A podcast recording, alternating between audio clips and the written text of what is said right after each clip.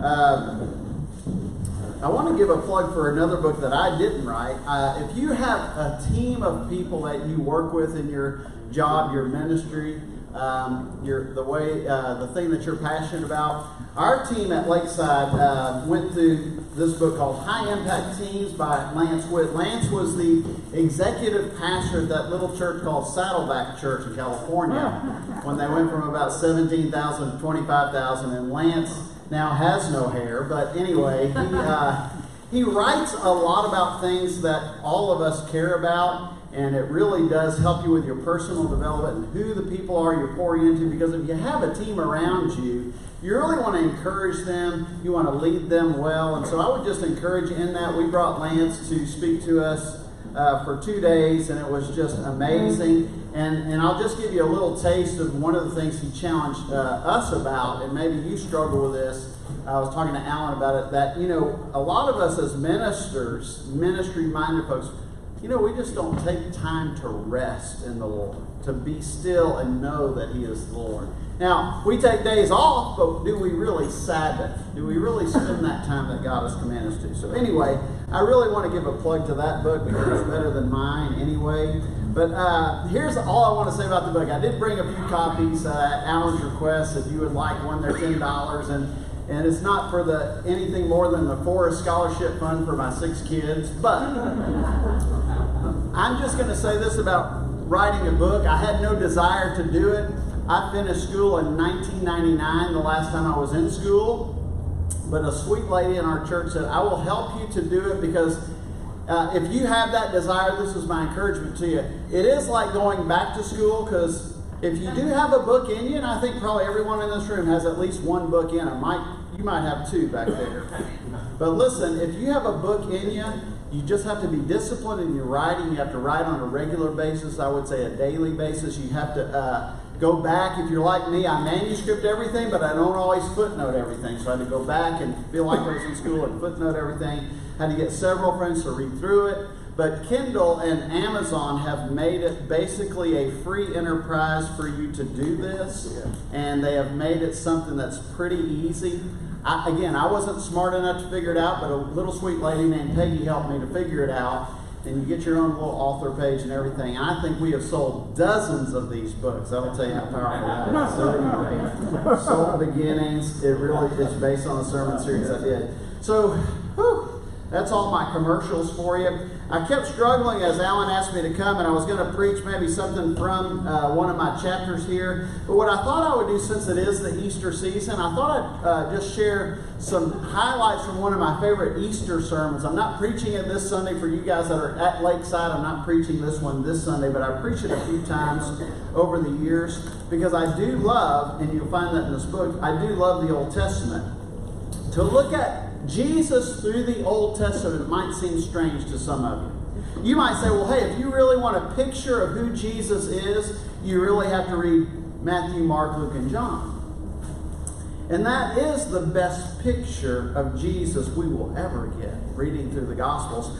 But I want to say this if you really want to understand Matthew, Mark, Luke, and John, then you have to start with the Old Testament, don't you? If you start with just the New Testament, it would be like opening a novel at the middle and reading it from the middle on. And what's compelling about the Bible to me and by the way, I just want to give a little, a short snapshot of my testimony. I did not grow up in the church. I'm from New Orleans. Everybody I knew in New Orleans was a pagan. I know that's not true, but everyone I knew was a pagan. So I just thought we were all pagans having fun at Mardi Gras. So uh, when my parents divorced as a teenager, I moved from New Orleans to a different country called Shreveport. So we all got our passports, and I, as a teenager, started riding the school bus and and I had the longest route you could take. You know, walking through the snow, to the snow, uh, walking to the school in snow and all that stuff. Yeah. But the Christian kids on that school bus shared the gospel with me over and over and over. And so the background that I had, I had the most foul mouth as a teenager. I know it's hard for people to hear a pastor having that foul mouth. But I just wanted to repel people away from me and dare people to care about me, and those kids were so persistent. And so on November the 8th, 1980, I trusted in Christ because a friend of mine, a teenager named David Peterson, grabbed me by the shirt in a church parking lot one day and just asked me if I was a Christian. And I honestly wanted, I really wanted to lie in that moment because we all want to be accepted, don't we? But I was afraid there'd be some kind of quiz afterwards. And so I decided to be honest in that moment. Isn't that what we all need in our in our born again experience is to be honest in that moment and say, and I said, David, I'm not. And he began to share that good news with me. So I just want to share that piece of my testimony because not all of you know that story. And so since November the 8th, 1980, that was the greatest decision I ever made. And uh, I would never change it, never turn back. And what's compelling to me about the Bible is it's not that it's just a unique book, but it is the Word of God that we knew about Jesus many, many years before Jesus ever came. The first, the first prophecy is where Genesis three fifteen, right? Talk about that in my book too. Boy, I seem to be promoting this thing. So I want to share with you a story. Uh, a bizarre story, I would say, in the Old Testament. You might say, well, what does this have to do with Easter? Just hold with, just stay with me just for a little bit. Early on in the history of Israel, they spent 40 years wandering in the desert, right? And now they're moving into the promised land, but it's a time of great struggle. And they're up, up against this, their arch nemesis. And who was that? The Philistines, right? They go into battle, and, and the Israelites are routed. I mean, they're beaten like the Cowboys get beaten. That's how bad. I do that in my church all the time. I get a lot of boos. I get so they get so beaten. They go back and they ask, why didn't God give us the victory? Why didn't God show up? And then all of a sudden, somebody gets this great idea. They say the next time we need to take our secret weapon with us into battles. Anybody know what the secret weapon was? The Ark of the what? Ark of the Covenant, exactly. Now, for those of you whose knowledge of the Ark of the Covenant is from Indiana Jones and Raiders of the Lost Ark, let me just expand that knowledge a little bit. The Ark of the Covenant was a sacred piece of furniture. It was shaped like a box, and on the top was the mercy what? Seat. Which is the place that all the sacrifices were laid. And inside the box there were three very sacred items. One was a jar of manna, and it was a reminder of what God had done for them in the wilderness when He fed them with manna. By the way, do you know what the literal definition of manna is? What is it? What is it? There you go. The next thing, there were the tablets on, on which God had written the Ten Commandments. And the third thing was Aaron's walking stick. This rod that was dead, this dead piece of wood, actually budded and produced fruit. So they thought if they take this into battle, there's no way that God would let the enemy capture it. And so this is our guarantee, they thought. We're going to win. So they go into battle with the Philistines, and guess what happens? They lose again. And they lose worse than the first time. They lose seven times as many soldiers this time, and the ark is captured. So, in their minds, the very presence of God has been stolen from them. Now, God's going to do for them they couldn't do for themselves. Do you hear that phrase? Can you apply that to your own life right now? God can do for you what you can't do for yourself. The Philistines take the ark to the city of Ashdod. This is where the Philistines have their own temple and their own little g god. And their god's name is Dagon. Dagon represented as, was represented as half man and half fish. So he was the original merman, okay? Uh-huh. Thanks for laughing. They set the ark in the temple of Dagon next to our subservient to Dagon to show their victory. Do you get that? So they put the ark next to Dagon. So it looked like Dagon was their God over Yahweh. Oh. So they, they all come into the temple. They're going to celebrate this. Well, when they get there and they turn the lights on in the temple, Thanks for getting that. When they come back the next morning, something bizarre happens. I'm reading from 1 Samuel 5. When the people of Ashdod came in early the next day, there was Dagon fallen on his face on the ground before the ark of the Lord. So you know what that looks like, right? What does it look like? It looks like Dagon is worshiping mm-hmm. Yahweh. So the priests, like the men did with Humpty Dumpty, they try to set him back up, dust him off, and rest assured they secured him well. They had the best duct tape in ancient Israel. So that night they celebrate again, and when they leave, Dagon's thinking, oh no, here we go again. Well, you guessed it, the next morning he's laying prostrate. I always have to think about that word, don't you? He's laying prostrate before Yahweh, and this time his head and his hands are broken off. So all that's left of Dagon is a stump, and they can't put them back together or sit them back up. The building and grounds team is in trouble this time, right? Well, we don't know exactly what happened, but we know that it's a three day story. That the first day it's a dark day because it looks like the God of Israel is defeated and the glory is gone. In fact, when the ark is captured, the priest Eli, he dies. And guess what else? His two sons die. His daughter in law, while in childbirth, she dies too. But before she dies, she says, Name my son Ichabod.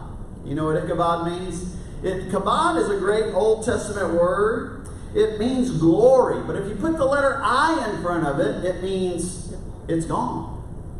So Ichabod literally means the glory of God is gone. So you realize what she's saying, right? She's saying, I've lost all my hope. And the sooner my son recognizes it, the better it will be. So just call him Ichabod. So, again, to summarize the story, on the first day, heaven is silent. There's no hope. There's no glory. No one can understand why. Maybe you've been in that situation in your life. The second day is filled with mystery and anxiety and not knowing what will happen. But then comes the third day.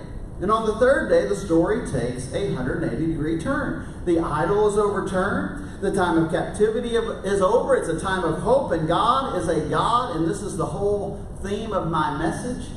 God is the God of the third day.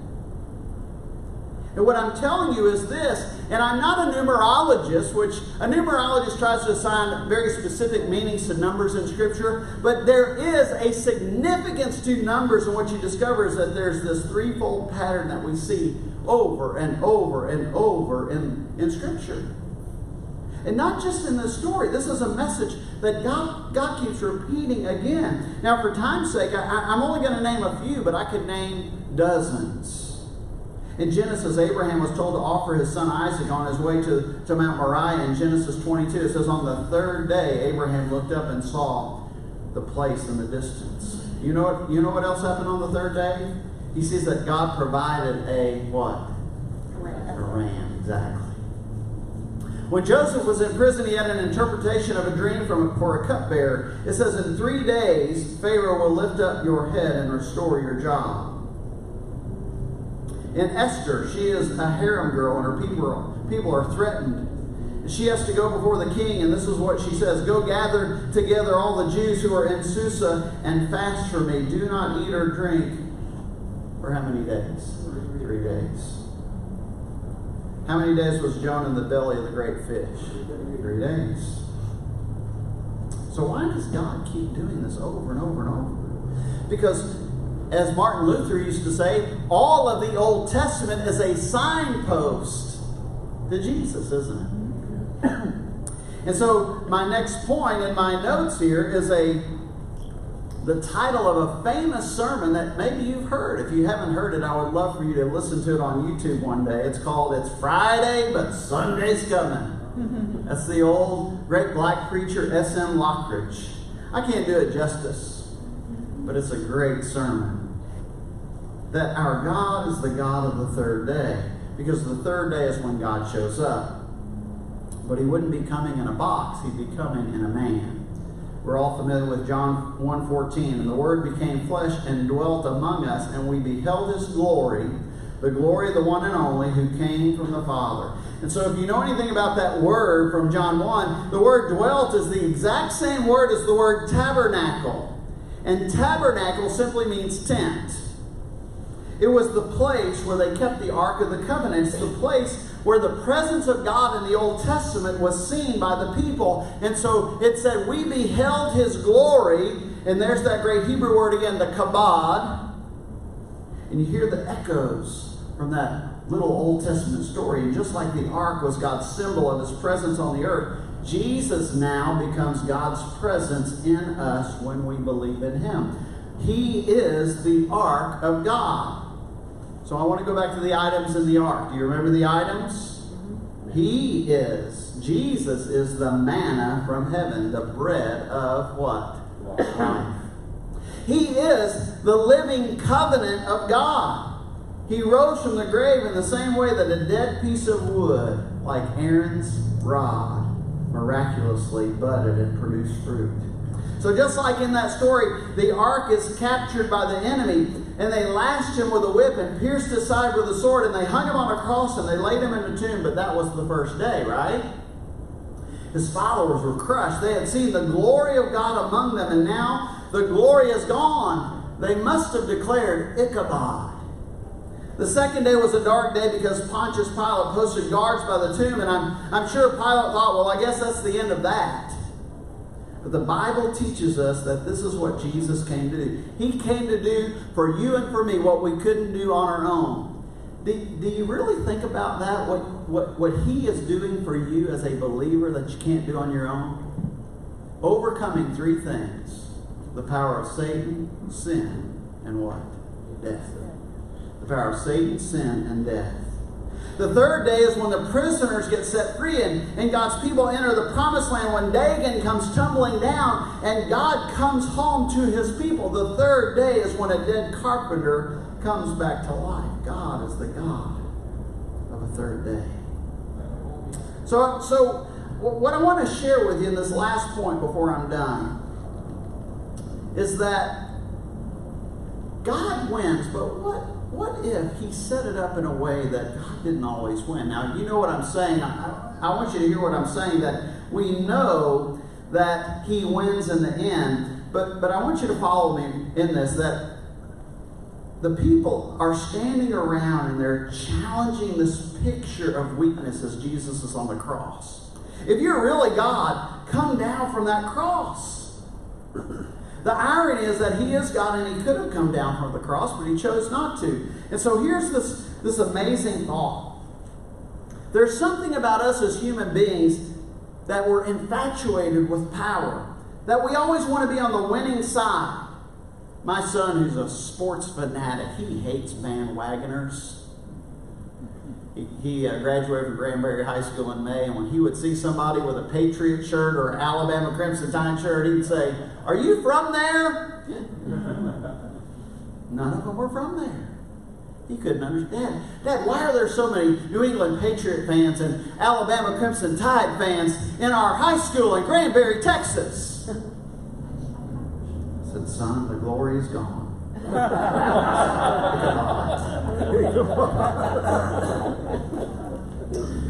but God is just the opposite. Because of his humility, God is content with the appearance of weakness.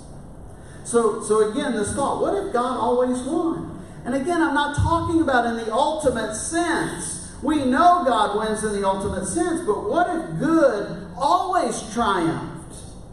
What if doing good always paid tremendous dividends? Wouldn't people just flock to God to follow Him? Wouldn't He be the ultimate one to which bandwagoners would flock? Because if you've ever noticed our culture, people do things that benefit them personally. So God could win over most of the world simply by displaying his power. But where would that leave people's hearts? Would they follow God because they loved him or because they were afraid of him? Would they follow God because they wanted to be on the winning side? Would they follow God because saying, God, use me, is what they desire? Or would they follow God so they could use him? Hmm. So, what about the God that we know who appears to be weak? What if it looks like evil wins a whole lot of times when you read the newspaper? Are there more people on the devil's side? What if those who followed Christ were even ridiculed or persecuted? We had Nik Ripken come to our church a couple of weeks ago who wrote The Insanity of God. If you've never written that, that book, put that at the top of these two books for sure. Because he talks about the persecuted church in ways that you can't even imagine. In China, where I had a friend as a missionary, and he said 1,500 people a month were coming to Christ in illegal house churches. Nik Ripken said the Chinese believers say that prison is their theological seminary. You imagine that? So, what about this? What if it's not to our advantage to be a Christian? What then? Well, maybe you know the answer. Because then, only the people who truly love God and truly want to follow God would believe in Him. Only those who follow God for who He is rather than what they can get out of Him would dare to be called by His name. What I'm saying is that it doesn't take courage to follow what's popular. It doesn't take courage to follow what is beneficial. It takes courage to follow the truth when you are mocked for it. The captured Christ and the captured heart are not anomalies. It's exactly how God wins. Wow. Let me pray for us. Father, we thank you for the privilege of studying your word today in this moment. Lord, I know that we come from many different backgrounds, but I am so thankful that we all recognize who you are.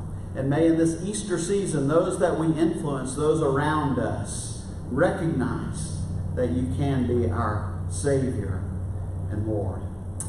So grateful for this organization, Lord, that continues to help us to encourage one another because we tend to be in cultures where following you, Lord, is not so popular. But Lord, we count it a privilege. In Jesus' name we pray. Amen.